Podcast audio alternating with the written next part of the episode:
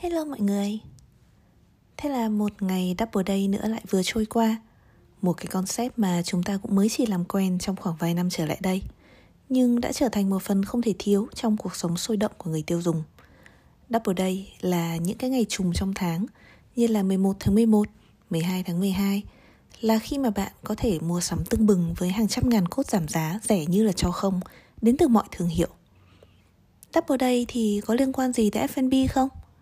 Hay chính xác hơn là Double Day có ảnh hưởng như thế nào tới doanh số nhà hàng và quán cà phê của bạn?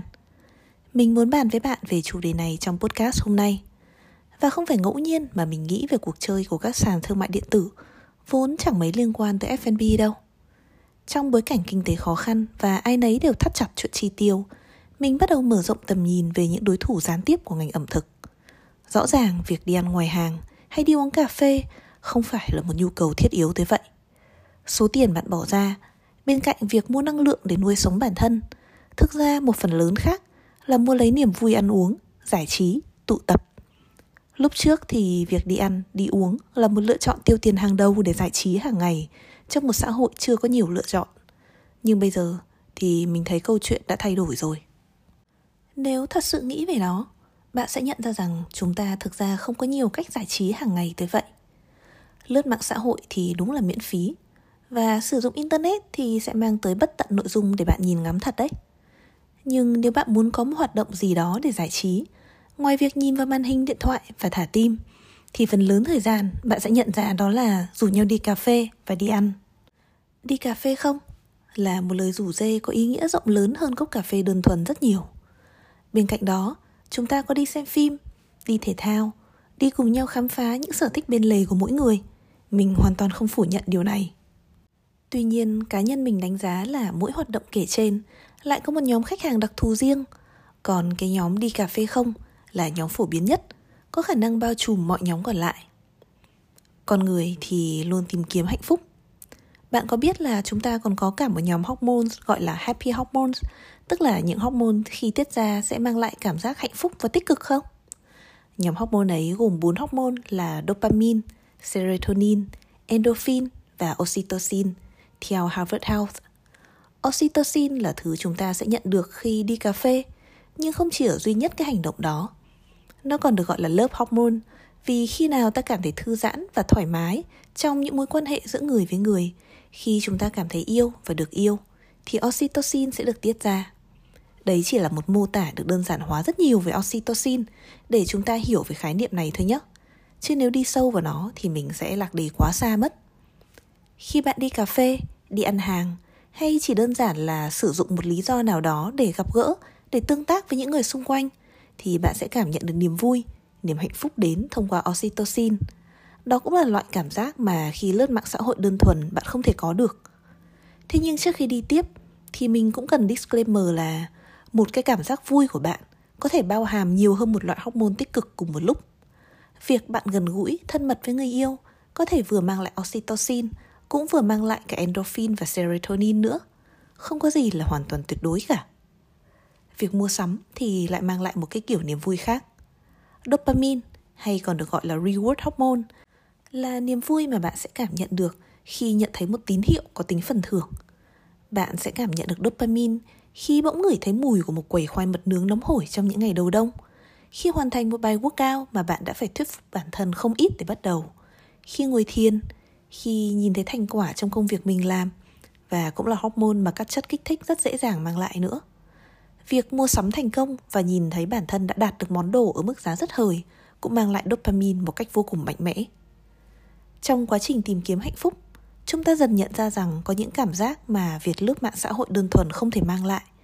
Còn cái cảm giác đạt được thông qua việc đi ăn uống, đi cà phê thì lại dần dần trở nên quá quen thuộc. Và rồi tới một ngày, chúng ta khám phá ra livestream shopping và săn sale Shopee. Bạn nghĩ sao nếu có một hình thức giải trí không những cho phép bạn được ngắm nghía mà thậm chí còn cho phép bạn sở hữu những thứ mà bạn không hề biết là mình cần cho tới khi nhìn thấy nó ở mức giá mà đôi khi còn rẻ hơn cả một ly cà phê. Vâng, mình đang nói tới chiếc quai cầm nồi silicone hình mỏ vịt hay mấy chiếc thảm chùi chân hình khủng long dễ thương mà mình đã từng săn được với giá chỉ 99 ngàn cho tận 3 chiếc ấy mà. Niềm vui mua sắm niềm vui sở hữu, niềm vui có thêm một thứ mới mẻ trong cuộc sống, giờ đây được mang lại với một mức chi phí vô cùng cạnh tranh. Chưa kể, cảm giác tương tác trực tiếp trong từng buổi livestream cũng mang lại cho bạn cả oxytocin lẫn dopamine nữa. Một sự kết nối giữa người với người, dù ngắn ngủi nhưng lại vô cùng thỏa mãn. Một người bạn nghiện chốt đơn livestream của mình từng chia sẻ, đôi khi cô ấy mua chỉ để tận hưởng cảm giác được gọi tên trên live như là một người thắng cuộc vì đã giành được mã sản phẩm mà rất nhiều người mong muốn. Còn với việc săn sale trên các sàn thì tuy không có cảm giác tương tác trực tiếp, nhưng cảm giác sở hữu khi hoàn thành mua một đơn hàng cũng tạo ra không ít dopamine để khiến ta cảm thấy thỏa mãn và vui sướng. Nếu mình so sánh công dụng của một ly cà phê và một chiếc thảm chùi chân thì quả là quá khập khiễng. Nhưng nếu mình nhìn chúng như hai công cụ mua niềm vui, công cụ tìm kiếm những cái hormone hạnh phúc chứ chẳng phục vụ một nhu cầu thưởng thức hay sử dụng nào quá sâu sắc thì cuộc cạnh tranh lại trở nên công bằng và căng thẳng hơn bao giờ hết. Dù không có số liệu cụ thể hay những nghiên cứu bắc cầu đủ xác đáng để khẳng định suy nghĩ này, nhưng dựa trên những quan sát và phỏng vấn cá nhân thì mình ghi nhận rằng người trẻ ngày nay có xu hướng tăng ngân sách chi tiêu của họ cho việc mua sắm giảm giá trên các sàn thương mại điện tử nhiều hơn và một phần ngân sách ấy được họ tiết kiệm từ chính việc đi ăn, đi uống ở bên ngoài. Những món ăn nóng hổi và những ly đồ uống được pha liền tay tưởng như chẳng va chạm gì tới các sản phẩm trên sàn thương mại điện tử, nhưng lại chịu sự cạnh tranh gián tiếp không mấy khoan nhượng. Vậy nên hôm nay, hãy cùng mình tìm hiểu về người đối thủ gián tiếp của chúng ta và xem xem có điều gì chúng ta có thể học hỏi, thậm chí là đồng hành cùng họ nhé.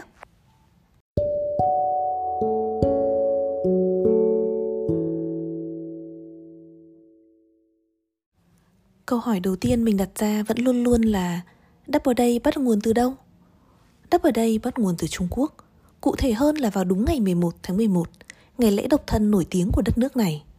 Quá nhiều số 1, tượng trưng cho quá nhiều sự đơn lẻ đặt cạnh nhau, khiến các sinh viên Đại học Nam Kinh quyết định biến ngày này thành một đại lễ người độc thân từ những năm 1990, tương truyền thì là như vậy.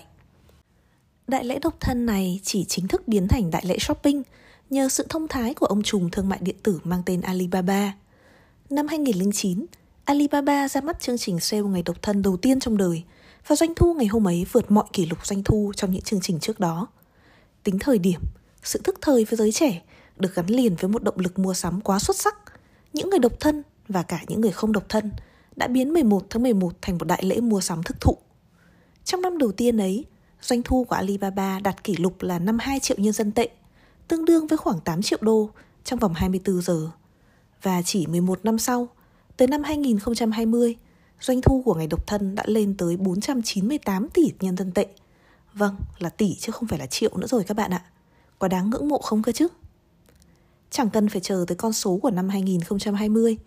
Chỉ ngay sau năm 2009, tất cả các sàn thương mại điện tử khác tại Trung Quốc đã nhanh chóng nhảy vào cuộc chơi này và thậm chí bắt đầu ưu đãi từ cuối tháng 10. Khi vào Việt Nam, Shopee ngay lập tức áp dụng chiến lược ưu đãi đã được các ông trùm khẳng định là hiệu quả này. Nghe thì có vẻ vô cùng hào hùng và hoành tráng, nhưng khi thực sự nhìn thẳng vào nó, có lẽ bạn cũng sẽ thấy giống mình. Về cơ bản thì đây là một ngày tung ra các mã giảm giá, một ngày ưu đãi sập sàn. Nếu đã quen làm F&B, có lẽ bạn cũng dần nhận ra việc ưu đãi liên tục sẽ khiến cho giá trị thực sự của sản phẩm trong mắt khách hàng giảm sút và khách sẽ chỉ mua khi có ưu đãi. Điều này có đúng với các sàn thương mại điện tử hay không? Và nếu đúng thì mục đích của họ trong việc giảm giá sập sàn mỗi tháng một lần là gì vậy? Trên con đường đi giải đáp cho bản thân, mình đã tìm thấy câu trả lời. Cuộc chơi của các sàn thương mại điện tử là cuộc chơi với giá. Một câu nói ngắn gọn nhưng đi đúng bản chất mà mình đã nghe được không dưới 3 lần từ những nhà bán lão làng trên sàn, từ những người làm ở sàn bước ra và từ cả những sàn nhỏ nữa. Để bước vào cuộc chơi thương mại điện tử, đầu tiên bạn cần phải có đủ độ đa dạng sản phẩm ở trên sàn – sản phẩm phải đủ uy tín. Sau khi đã khẳng định được về độ phủ và chất lượng, thì doanh số lúc ấy phụ thuộc hoàn toàn vào offer bạn có thể đưa ra cho khách hàng. Và khách hàng sẽ quan tâm đến điều gì khi trước mặt họ là hàng loạt các nhà bán tương đồng với mức độ đáng tin cậy, giống hệt nhau về sản phẩm, tốc độ ship hàng và cả độ uy tín của sàn nữa. Vâng, thứ họ quan tâm sẽ chỉ còn là giá thành. Thế nên cuộc chơi của các sàn lớn giờ đây là làm thế nào để đưa ra những offer về giá một cách hấp dẫn hơn – giá trị hơn mà vẫn đủ hợp lý để tạo ra cảm giác ham muốn từ khách hàng. Dù là giảm giá, nhưng không ai muốn đưa ra những giảm giá phi lý như là đẩy content theo hướng sản phẩm thì vô cùng cao cấp, khan hiếm và chỉ có theo mùa vụ, nhưng ngay sau đó lại đẩy ưu đãi giảm giá 50% khi mua từ hai sản phẩm trở lên. Một ưu đãi phi lý không chỉ không tạo ra hiệu quả doanh số mà còn ảnh hưởng trực tiếp tới định vị và mâu thuẫn với thông điệp truyền thông của sản phẩm, khiến niềm tin của khách hàng sẽ bị lung lay ít nhiều. Và điều này không chỉ áp dụng mỗi trong các ưu đãi tại sàn thương mại điện tử đâu. Double Day ra đời như một cái cớ hoàn hảo để tung ra những mã ưu đãi giới hạn, không chỉ về số lượng, mà còn về cả thời gian áp dụng nữa. Ưu đãi muốn sâu sập sàn mà vẫn hấp dẫn thì phải đảm bảo là có đủ độ khan hiếm để người tiêu dùng tin tưởng và săn đón. Và hẳn nhiên là ưu đãi ngày Double Day thì chỉ nên có hiệu lực xoay quanh ngày Double Day rồi. Một sự khan hiếm vô cùng hợp lý đã được thiết lập để giải bài toán phía trên một cách trọn vẹn. Trong bối cảnh kinh tế biến động, những ưu đãi trực tiếp về giá ngày càng được coi trọng. Trong một quỹ ngân sách không đổi, hẳn nhiên người tiêu dùng sẽ ưu tiên việc làm thế nào để sử dụng đồng tiền của mình một cách tối ưu nhất và mua sắm trong những ngày sẽ có siêu ưu đãi quả là một lựa chọn hoàn hảo. Các báo cáo doanh số cũng chỉ ra rằng từ ngày có Double Day, mức chi tiêu của khách hàng trong và quanh ngày Double Day tăng vọt so với những ngày bình thường. Tâm lý để dành, chờ săn sale trở thành một điều gì đó hiển nhiên. Và đây chính là tác động đầu tiên của Double Day lên thương hiệu F&B của bạn. Họ đang gián tiếp cạnh tranh với ngân sách mà khách hàng thường dành cho bạn đấy. Vậy làm thế nào để giảm bớt những tác động không ổn lắm mà Double Day nói riêng và các sàn thương mại điện tử nói chung đang áp lên chúng ta, những thương hiệu F&B? Mình xin nói thật lòng là không cách nào có thể trực tiếp giảm đi những cái tác động tiêu cực ấy. Mới gần đây thôi, một đối tác của mình đã đầu hàng việc hợp tác với Grab và Shopee Food chỉ bởi mức chiết khấu mà sàn yêu cầu cho việc hợp tác quá cao. Từ 10 tới 12% khi các ứng dụng giao hàng mới ra mắt trên thị trường, thì giờ đây một mức chiết khấu 25% đã được áp dụng đủ đều trên mọi app. 25% nói thật là tuy cao, nhưng vẫn không đến mức không thể chấp nhận được. Thế cái điều không thể chấp nhận được là gì? Là để vận hành hiệu quả trên các ứng dụng và tận dụng tối đa quyền năng của chúng, thương hiệu sẽ cần sẵn sàng có thêm các mã ưu đãi cho khách hàng nữa. Mã free ship, mã giảm giá 10%, mã đồng giá theo khung giờ, số ưu đãi bạn có thể tạo ra là bất tận.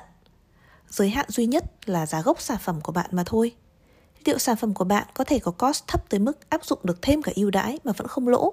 Và như chúng mình hay nói là bỏ cái công vận hành hay không? Tâm lý quen nhận ưu đãi của khách hàng đã và đang ảnh hưởng tới hành vi mua hàng trên mọi sàn điện tử như vậy đấy. Cách đây khoảng 4 năm, mình có nói chuyện với một người chị là chủ chuỗi nhà hàng Á tới nay vẫn đang kinh doanh tốt. Thời điểm ấy khi mới chỉ có 4 năm nhà hàng, chị đã nói với mình về nguyên lý tăng giá trong thực đơn để tạo cảm giác được ưu đãi ảo cho khách hàng. Khách hàng thích chi tiền khi họ thấy họ được giảm giá. Chị nói như vậy. Và vào bất cứ thời điểm nào khách hàng tới nhà hàng của chị cũng có thể tìm được ít nhất một ưu đãi để áp dụng. Tới giờ phút này, mình vẫn không có bình luận gì về chiến lược này cả. Mình tin tưởng vào tác dụng của nó ngắn hạn, còn trên dài hạn thì quan điểm của mình vẫn luôn là sản phẩm nên ở đúng với mức giá, với giá trị của nó. Tuy nhiên, một thực tế mình cần phải khẳng định là chuỗi nhà hàng của chị bạn mình vẫn đang kinh doanh rất là ổn. Vậy câu hỏi chúng ta cần đặt ra bây giờ là F&B có thể hòa vào cuộc chơi Double Day hay không? Mình đã nghĩ về câu hỏi này rất nhiều, trong một khoảng thời gian cũng không ngắn. Tất cả bắt đầu từ câu chuyện livestream. Trong bối cảnh người người livestream bán hàng, nhà nhà chốt đơn trăm triệu, thật khó cho một người làm marketing đứng ngoài cuộc và nói không với công cụ tuyệt đỉnh này. Nhưng cho tới giờ thì câu trả lời của mình vẫn là không. Đây sẽ là một cuộc chơi mà những người kinh doanh dịch vụ F&B như mình phần lớn thời gian sẽ phải đứng ngoài cuộc mà thôi. Những sản phẩm FMCG Food nói chung và mọi sản phẩm đóng gói, đóng hộp với hạn sử dụng dài hơn vài ba ngày có lẽ sẽ có nhiều cơ hội hơn những nhà hàng và quán cà phê phục vụ tại chỗ. Một chiếc burger nóng hổi sao có thể được chốt đơn ngay trên live để ship từ Hà Nội và Cần Thơ được, phải không? Hình thức livestream có thể chốt đơn chỉ phát huy công dụng tối đa của nó khi sản phẩm của bạn có thể được vận chuyển đến bất cứ đâu. Đồng thời cũng phải đủ linh hoạt để khách hàng sử dụng nó bất cứ khi nào họ cần, chứ không nhất thiết là phải mua ngay, ăn ngay lập tức. Tâm lý mua tích trữ vì giá tốt, chứ chưa biết khi nào sẽ dùng, là một tâm lý mang lại không ít doanh số cho những phiên bán livestream hiệu quả đấy. Hãy tự nhìn vào hành vi của bạn, của chính mình khi chúng ta chốt đơn online mà xem. Vậy nên dù livestream là câu chuyện của mọi nhà, thì phản ứng từ các thương hiệu F&B với việc ấy theo mình là không nên vội vã nhảy vào. Thay vào đó, phải cân nhắc tính phù hợp của sản phẩm và nếu thực sự muốn tham gia, phải tạo ra một sản phẩm thỏa mãn các tính chất cần có trước đã. Điều này không phải là không thể và đã mở ra rất nhiều cánh cổng mới trong tư duy của mình về kinh doanh F&B. Giờ đây, mình ưu tiên thử nghiệm merchandise và các sản phẩm đóng hộp trong mọi thương hiệu, tương đương với mức độ ưu tiên của việc R&D ra mắt một món mới. Câu hỏi của mình là đâu là sản phẩm mà chúng ta có thể đóng gói, lưu kho, có hạn sử dụng đủ tốt để tham gia vào cuộc chơi thương mại điện tử? Và liệu chúng ta đã sẵn sàng làm cho danh mục sản phẩm của bản thân trở nên phong phú hơn, tiếp cận một tập khách hàng mới hơn hay chưa? Cái suy nghĩ về tập khách hàng hết sức quan trọng. Thực ra việc ra sản phẩm mới không khó bằng việc này dựa trên trải nghiệm thực tế của mình. Chúng ta cần hiểu rõ trước khi bước vào rằng cùng là người khách hàng ấy, nhưng hành vi, tư duy và yêu cầu của họ khi mua sắm trên các sàn thương mại điện tử khác rất nhiều so với cách họ tiếp cận một ly đồ uống hay ra ăn hàng. Cá nhân mình đánh giá rằng đó là một chân dung, một bản thể hoàn toàn khác của người khách hàng mình vốn đã quen thuộc, chứ không thể chủ quan được. Việc xây dựng chân dung khách hàng trên các sàn thương mại điện tử là bước đầu tiên bạn cần phải làm. Thay vì nghĩ xem chúng ta sẽ đóng gói hạt cà phê gì hay cô đặc loại sốt nào để có thể bán thêm ở đây.